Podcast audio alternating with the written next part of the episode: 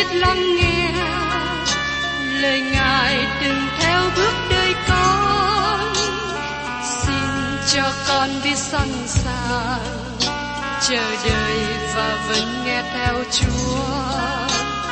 Xin cho con biết sẵn sàng thực hành lời chúa đã truyền ban. Hân hoan chào mừng quý vị đón nghe chương trình Tìm hiểu Thánh Kinh. Đây là một chương trình học kinh thánh liên tục và hệ thống trong thời gian 5 năm. Chúng ta sẽ lần lượt khảo sát từ sáng thế ký cho đến khải huyền. Mục sư tiến sĩ McGee là người được Chúa dùng để sáng lập và thực hiện chương trình này. Ông tin rằng lời của Đức Chúa Trời có khả năng đáp ứng mọi nhu cầu cho tất cả mọi người trên thế giới, không phân biệt chủng tộc, văn hóa, trình độ tuổi tác hay phái tính. Ước mong quý vị theo dõi liên tục và giới thiệu cho thân nhân bạn hữu cùng đón nghe. Quý vị và các bạn thân mến, hôm nay chúng ta tìm hiểu tiếp đến Thi Thiên 89. Thi Thiên này kết thúc phân đoạn Lê Vi Ký của sách Thi Thiên. Trong Kinh Thánh mới, Scottfeld gọi Thi Thiên này là Thi Thiên về giáo ước. Đây là Thi Thiên được viết cho Ethan người ít ra hít. Thi Thiên này dùng để dạy dỗ. Ethan rất có thể là một người ca hát trong chi phái Levi. Tác giả ý không muốn cho chúng ta biết tác giả là ai. Tôi nghĩ rằng bởi vì sự thành tín của Đức Chúa Trời được tôn cao trong thi thiên này, sự thành tín của Đức Chúa Trời được đề cập đến 10 lần. Điều này cho chúng ta thấy hình ảnh nổi bật nhấn mạnh về sự thành tín của Đức Chúa Trời. Từ ngữ giao ước được đề cập bốn lần. Đức Chúa Trời nói, ta đã thề ba lần, và ta sẽ không nói dối bốn lần. Thật khác với thi thiên trước đây là một thi thiên u tối và không có vinh hiển. Trong thi thiên 89 là thi thiên vinh hiển, không u tối. Thi thiên này có sự phấn khởi lớn. Nó dựa trên giao ước Đức Chúa Trời lập với David. Như chúng ta tìm hiểu trong samen thứ nhì đoạn 7 trước đây, kỹ thuật giao ước Đức Chúa Trời với David. Và chúng ta thấy giao ước với David rất quan trọng vì nó được đề cập nhiều lần trong sách tiên tri và tại đây trong sách thi thiên. Mời các bạn cùng xem trong thi thiên 89 câu 1. Tôi sẽ hát sướng về sự công bình Đức Rêu Va luôn luôn.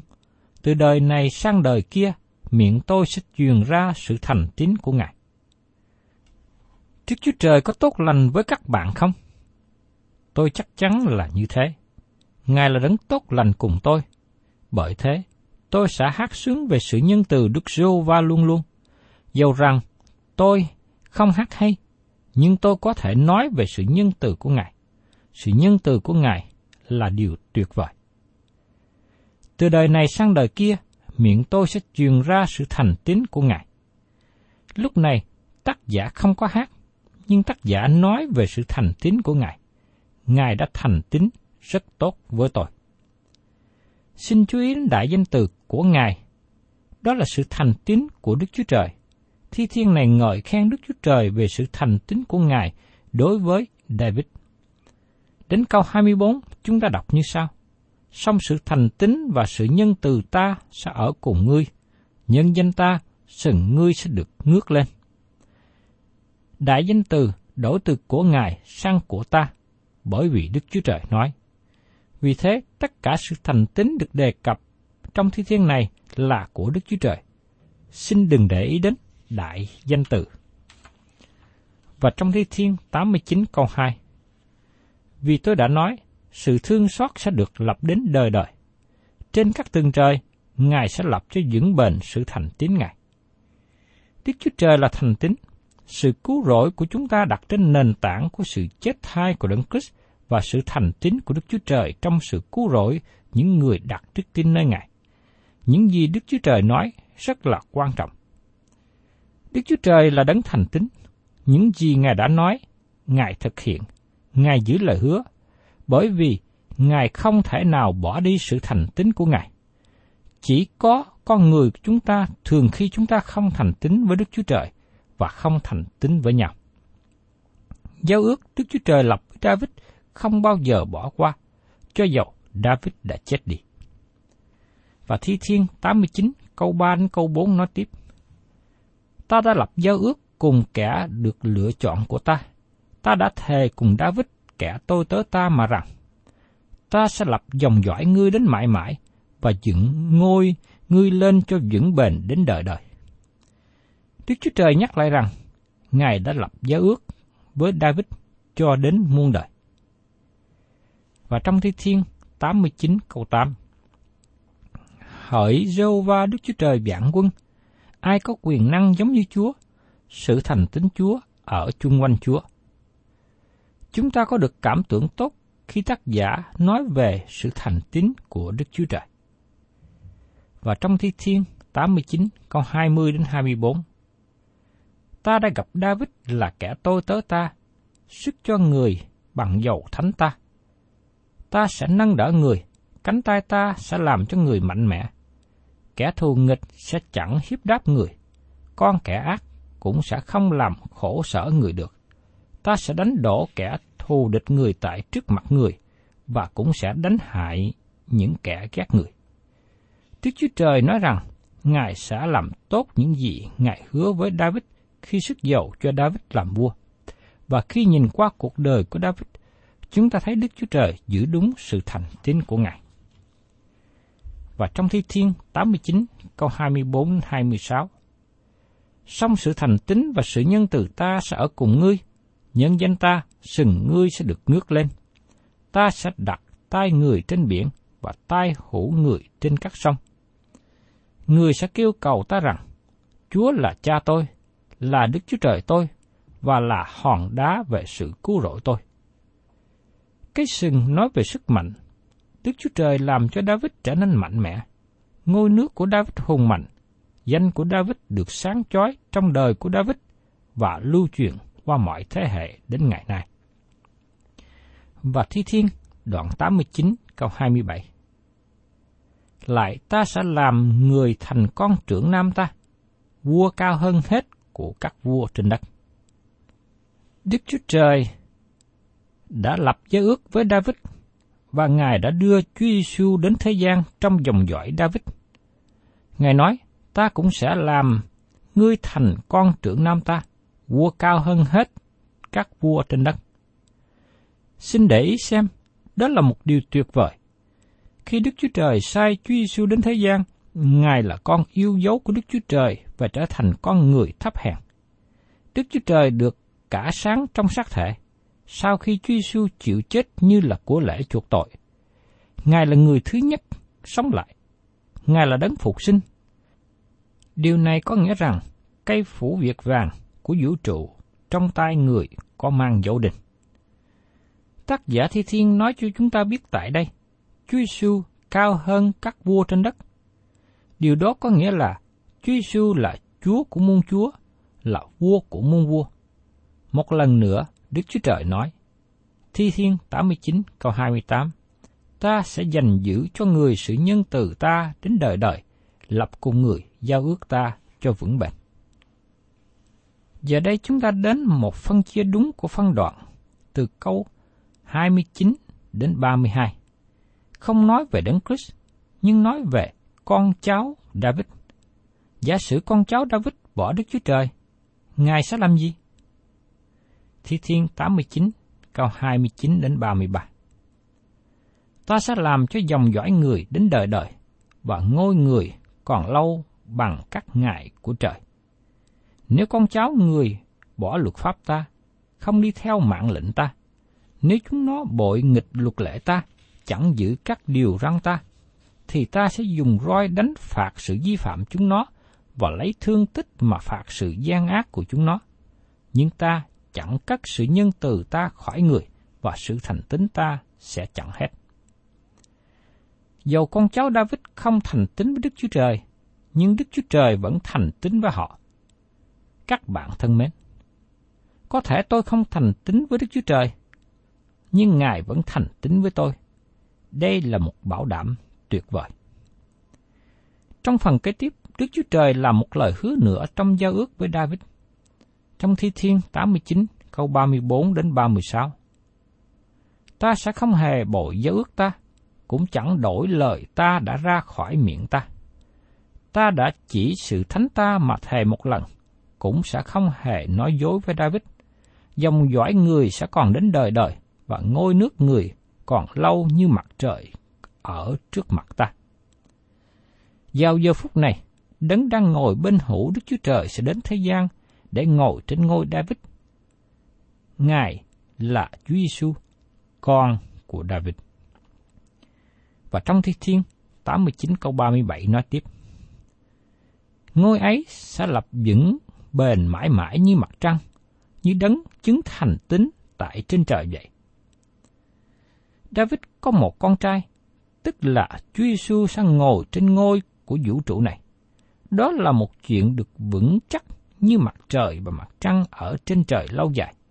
Đức Chúa Trời sẽ làm tốt cho ước Ngài với David như vậy. Và trong Thi Thiên 89, câu 49 đến 52. Hỏi Chúa, sự nhân từ xưa mà Chúa trong sự thành tín mình đã thề cùng David bây giờ ở đâu? Chúa ơi, xin nhớ lại sự sỉ nhục của các tôi tới Chúa. Tôi mang trong lòng tôi sự sỉ nhục của các dân lớn. Hỡi Đức Rô Va, tức là sự sỉ nhục mà những kẻ thô nghịch Chúa đã dùng để sỉ nhục các đấng chịu sức giàu của Chúa. Đáng ngợi khen Rô Va Đức Chúa Trời đời đời. Amen. Amen. Dân tộc này giờ đây đã đi xa cách Đức Chúa Trời. Nhưng Đức Chúa Trời không có quên gia ước của Ngài. Đức Chúa Trời là đấng thành tín. Đức Chúa Trời có con Ngài ngồi trên ngôi David. Tiếp đến, chúng ta tìm hiểu trong Thi Thiên 90 về lời cầu nguyện của môi xe. Thi Thiên 90 được làm nói về thời kỳ dân Israel lưu lạc trong đồng vắng. Các bạn nhớ rằng dân Israel ra khỏi sự kèm kẹp của Ai Cập. Trước nhất họ đến núi Sinai nơi mà Đức Chúa Trời ban cho họ luật pháp. Sau đó, họ đến biên giới đất hứa, nhưng thay vì đi vào, họ xây lưng với đất hứa và hướng về đồng vắng. Cho nên, họ bị lưu lạc trong đồng vắng 38 năm. Cho đến khi những người lớn của thế hệ đó chết đi, môi xe chứng kiến rất nhiều người chết trong đồng vắng, có thể lên đến hơn một triệu người. Vì thế thi thiên này, môi xe nói về sự chết. Đối với tôi, đây là một thi thiên đáng chú ý nổi bật. Martin Luther đã viết, như môi xe đã thi hành luật pháp, ông cũng làm như thế trong thi thiên này. Vì thế ông giảng về sự chết, tội lỗi và sự đoán phạt. Qua đó, ông có thể nhắc nhở những người kiêu ngạo chìm đắm trong tội lỗi và chỉ cho thấy tội lỗi và điều ác của họ. Các bạn thân mến, đó là sự dạy dỗ chính yếu của thi thiên này. Xin các bạn hãy chú ý đến cách mở đầu tuyệt vời của thi thiên này. Thi thiên 90, câu 1 và câu 2. Lại Chúa, từ đời này sang đời kia, Chúa là nơi ở của chúng tôi. Trước khi núi non chưa sanh ra, đất và thế gian chưa dựng nên, từ trước vô cùng cho đến đời đời, Chúa là Đức Chúa Trời. Từ ngữ đời đời là chữ biểu tượng trong tiếng Hebrew nó có nghĩa là từ điểm tiêu tán này đến một điểm tiêu tán khác. Đức Chúa Trời từ một điểm tiêu tán trong quá khứ đến một điểm tiêu tán trong tương lai đời đời. Cũng như chúng ta có một điểm khởi đầu này đến một điểm tiêu tán khác. Đức Chúa Trời vẫn y nguyên. Đây là một ý tưởng cao siêu. Con người chỉ là một tạo vật của Đức Chúa Trời, một loài được sanh ra. Trong sáng thế ký đoạn 1 có 27, Môi-se viết, Đức Chúa Trời dựng nên loài người như hình Ngài. Ngài dựng nên loài người giống như hình Đức Chúa Trời. Ngài dựng nên người nam cùng người nữ. Và Môi-se viết tiếp trong sáng ký đoạn 2 câu 7. Dô va Đức Chúa Trời bèn lấy bụi đất, nắng lên hình người, hạ sinh khí vào lỗ mũi, thì người trở nên một loại sanh linh. Thi Thiên cho chúng ta thấy con người là một tạo vật quý báu chứ không phải là thú vật. Con người được dựng nên một cách đặc biệt. Thân thể con người được dựng lên từ bụi đất. Con người phải làm đổ một hôi tráng mới có mạng, cho đến ngày nào trở về bụi đất, nơi mà Đức Chúa Trời đã dựng nên. Đó là hình ảnh của con người. Và trong Thi Thiên, đoạn 90 câu 3. Chúa xứng loài người trở vào bụi tro và phán rằng, hỡi con cái loài người, hãy trở lại. Đức Chúa Trời hoàn trả lại cơ thể tạm bợ về bụi đất và nói rằng, hãy trở về bụi đất là nơi mà con người được dựng nên. Và trong Thi Thiên, đoạn 90, câu 4. Vì một ngàn năm trước mắt Chúa, khác nào ngày hôm qua đã qua rồi, giống như một canh của đêm. Các bạn thân mến, giả sử các bạn sống lâu như Metusila hưởng thọ 969 tuổi, ở trong sách Sáng ký đoạn 5, câu 25 và 27. Dù các bạn có thể sống đến gần một ngàn năm, thì cũng chỉ giống như một đêm mà thôi. Nó giống như bóng chim bay qua cửa sổ. Ngay cả các bạn có thể sống đến ngàn năm, thì thời gian đó vẫn không bao lâu so với cõi đời đời. Thì thời gian đó là thời gian ngắn ngủi. Và trong Thi Thiên, đoạn 90, câu 5 đến câu 6. Chúa làm cho chúng nó trôi đi như nước chảy cuồn cuộn. Chúng nó khác nào một giấc ngủ, ban mai họ tở như cây cỏ xanh tươi. Sáng ngày, cỏ nở bông và tốt tươi, buổi chiều người ta cắt nó và nó héo. Đây là bức tranh của con người. Trong đồng vắng, mỗi xe đã chứng kiến hàng triệu người chết. Có lẽ mỗi xe tham dự tang lễ nhiều hơn bất cứ người nào khác. Cơ thể con người ra từ bụi đất và môi xe thấy cơ thể được trả lại bụi đất. Điều này dẫn chúng ta liên hệ đến một đề tài khác. Có một số người nêu lên câu hỏi về việc quả thiêu cơ thể, quả tán cơ thể. Tôi không cán đồng việc quả tán cơ thể. Tôi không có ý nói rằng Đức Chúa Trời không thể làm cơ thể người chết bị quả tán sống lại. Nhưng tôi tin rằng, việc quả thiêu không làm lời chứng tốt cho người chưa tin. Nhiều người không tin Chúa muốn cơ thể họ quả thiêu sau khi chết và đem cho rải xuống biển. Do động lực nào mà nhiều người muốn quả thiêu và đem cho rải xuống biển? Bởi vì nhiều người trong số họ không tin sự sống lại của cơ thể. Họ nghĩ rằng Đức Chúa Trời không có quyền đem cơ thể của họ trở lại. Các bạn là cơ đốc nhân thân mến. Các bạn là một lời chứng tốt khi có người thân qua đời trong đấng Christ được chôn xuống đất. Ở trong văn đoạn 12 câu 24, Chúa Giêsu nói, Quả thật, quả thật ta nói cùng các ngươi, nếu hạt giống lúa mì kia chẳng chết sau khi gieo xuống đất, thì cứ ở một mình. Nhưng nếu chết đi, thì kết quả thật nhiều. Đó là hình ảnh nói về sự chết và sự sống lại của Chúa Giêsu. Khi các bạn chôn thân thể người thân xuống đất, các bạn đang gieo, đang trồng một cây và chờ đợi một ngày sẽ sống lại. Các bạn không nên đốt hột giống. Khi các bạn chôn cơ thể người chết, các bạn gieo trồng hột giống. Các bạn nêu lên lời chứng và tin tưởng về lời hứa về sự phục sinh, và các bạn hướng về ngày đoàn tụ với người thân. Và trong Thi Thiên, đoạn 90, câu 7 đến câu 8. Thật chúng tôi bị hao mòn vì cơn giận của Chúa, bị bối rối bởi sự thạnh nộ Chúa. Chúa đã đặt gian ác chúng tôi ở trước mặt Chúa, để những tội lỗi kín đáo chúng tôi trong ánh sáng mặt Chúa. Chúng ta cần nhận biết rằng tất cả tội lỗi kín dấu ở dưới đất sẽ bị đưa ra công khai trên trời. Thiên sứ của Chúa nhìn thấy tất cả mọi việc các bạn làm dưới đất này. Và trong Thi Thiên đoạn 90 câu 9 bởi cơn giận của Chúa, các ngày chúng tôi đều qua đi, năm chúng tôi tan mất như hơi thở. Trong tiếng Hebrew, đây là câu nói biểu tượng. Chúng ta để thì giờ than vang. Chúng ta đi qua đời sống lao khổ. Ngày nay nếu các bạn không có Chúa cứu thế trong đời sống, các bạn không có hy vọng cho cõi đời đời. Các bạn không có điều gì để sống. Các bạn không có mục đích và không có mục tiêu cho đời sống của mình. Và trong Thi Thiên đoạn 90 câu 10 Tuổi tác của chúng tôi đếm được 70, còn nếu mạnh khỏe thì đến 80, song sự kiêu căng của nó bất quá là lao khổ và buồn thảm, vì đời sống chóng qua, rồi chúng tôi bay mất đi. Đời người thường đến mức 70 hay 80 tuổi. Nếu quý vị đạt đến mức 80 tuổi, thường là quý vị mang nhiều bệnh tật như nhức mỏi, đau lưng, lãng tai, làng mắt, vân vân. Đó là bức tranh của con người ở dưới thế gian. Khi tuổi già càng cao, càng gần với sự chết, giống như mặt trời sắp lặn. Mỗi ngày đi qua với sự lao khổ, than vãn.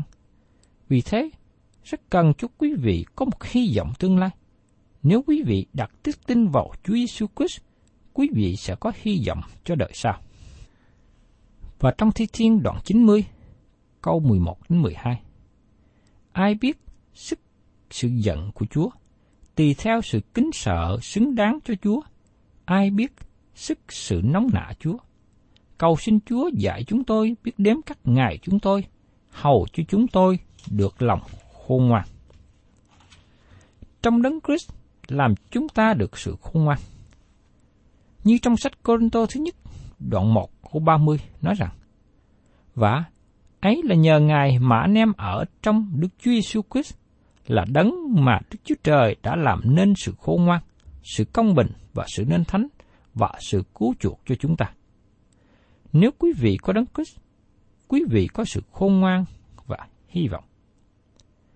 Và Thi Thiên đoạn 90, câu 13 đến 17 kết thúc như sau. Đức rêu va ôi, xin hãy trở lại, cho đến chừng nào? Xin đổi lòng về biệt cắt tôi tới Chúa.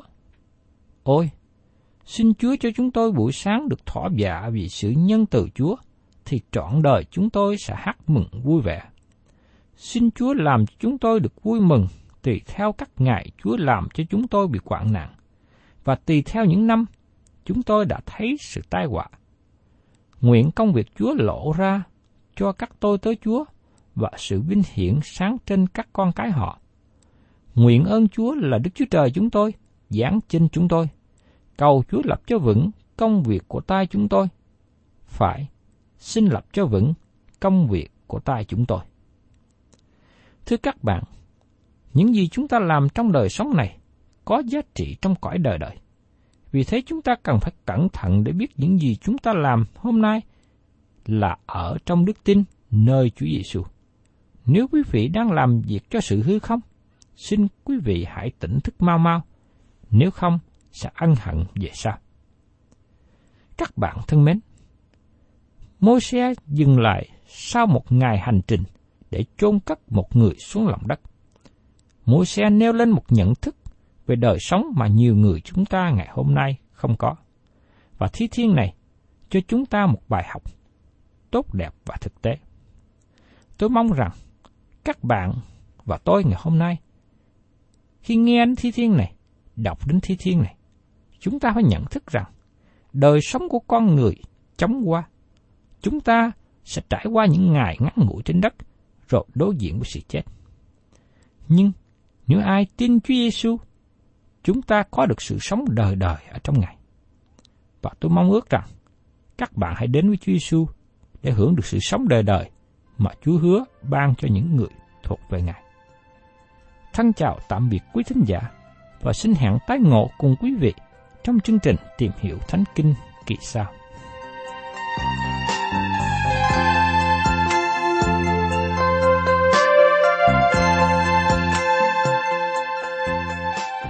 Cảm ơn quý vị đã đón nghe chương trình Tìm hiểu Thánh Kinh. Nếu quý vị muốn có loạt bài này, xin liên lạc với chúng tôi theo địa chỉ sẽ được đọc vào cuối chương trình. Kính chào quý thính giả.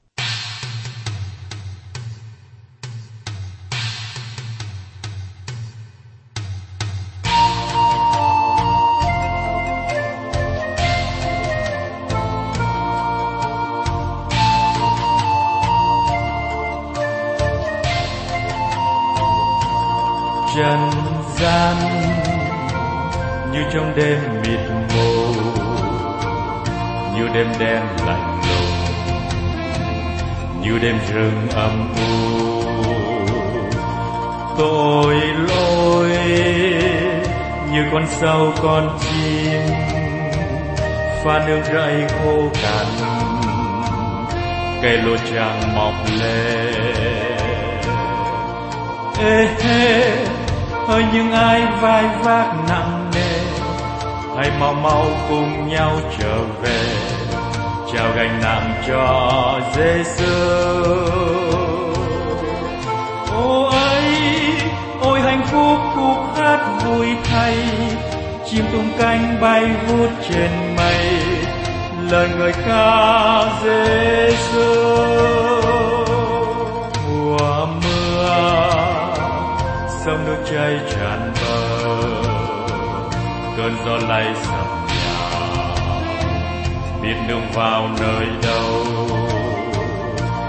Người con vương an trong Giêsu dẫu mưa xa gió nổi, không lại truyền lòng tôi.